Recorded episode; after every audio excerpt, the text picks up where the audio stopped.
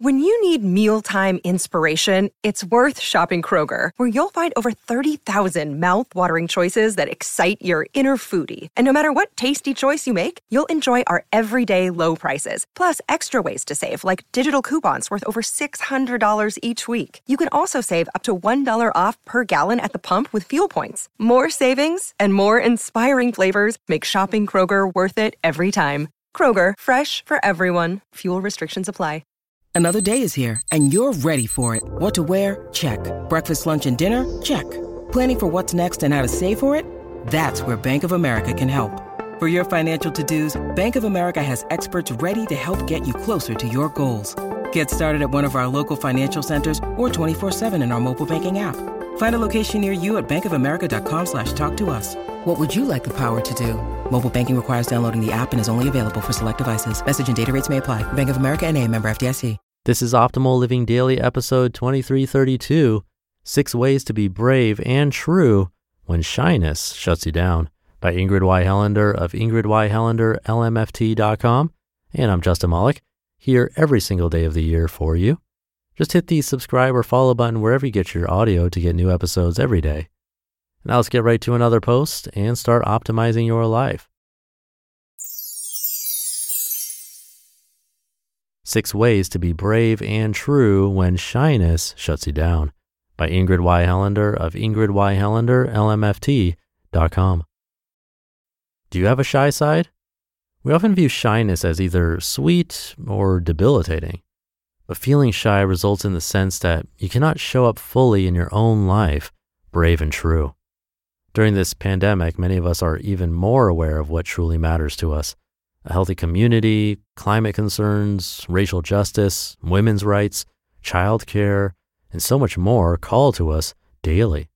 The need to be present and fully connecting with others in new ways has never been more important. Many of my clients describe themselves as shy, especially those who also identify as anxious or worried. By definition, shy means easily frightened, timid, disposed to avoid a person or thing, and hesitant in committing oneself. When you have fears and worries, shyness can feel protective.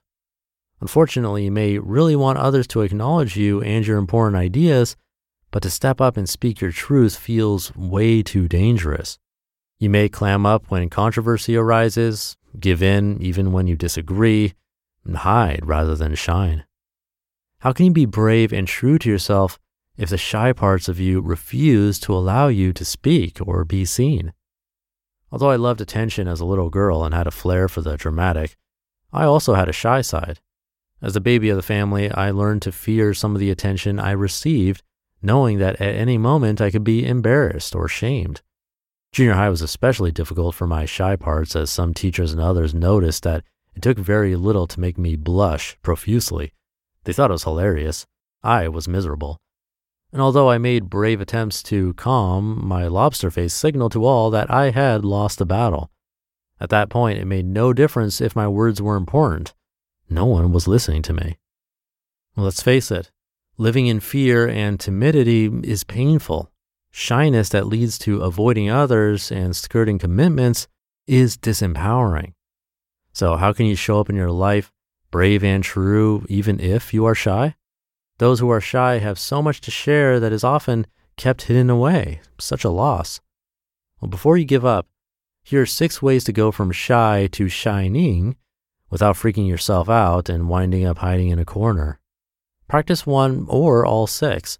Approach these ideas with humor and playfulness, noticing how you feel as you move through them. Do not cop out on yourself. It's easy when you're shy to avoid even yourself.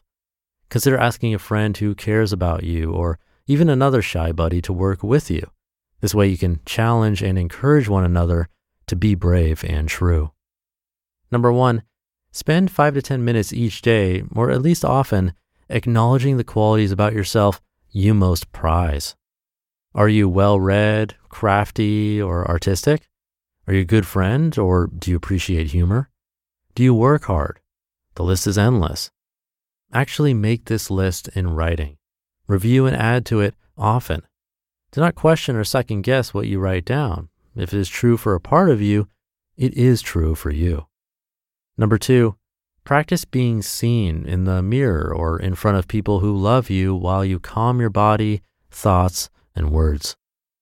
Remember the positive qualities you previously listed as you do this, and do not push beyond your level of comfort. If you catch yourself criticizing yourself, take a breath and imagine you are talking with a friend. What would you say to this friend right now? Number three, imagine something that you would like to share. And picture yourself sharing it and notice how your shy parts feel about that. If your shyness says, absolutely not, see if you can modify your plan until you and your shyness agree on sharing. Do not give up.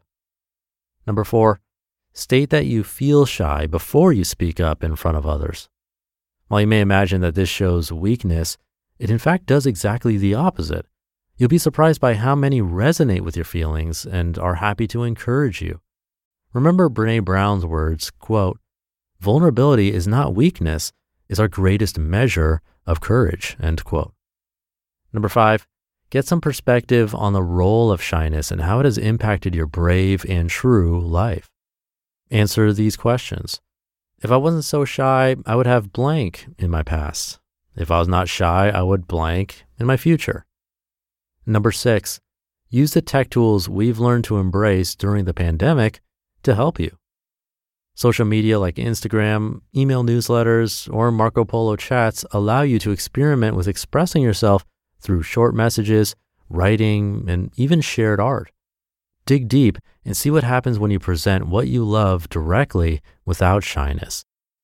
As you work through this process, do not be surprised to discover that you have specific memories of shame or embarrassment that need your loving attention before you can allow yourself to be seen or heard comfortably. And that's all right. This is a great opportunity for you to do some writing or talking with a loved one or therapist about your difficult experience. Remember, there is more to you than just the shy part. Ultimately, you and your shy nature can create a relationship. You'll notice when it is genuinely helpful and when you instead prefer to be seen and known. In this way, you gain confidence and a fuller sense of self. Soon you'll be showing up in your life brave and true. You just listened to the post titled Six Ways to Be Brave and True When Shyness Shuts You Down by Ingrid Y. Helander of Ingrid Y. Helander, LMFT.com. And thank you to Ingrid. Great tips here. This one definitely applies to me as a self identified shy person, but tips here for everyone, even the most outgoing.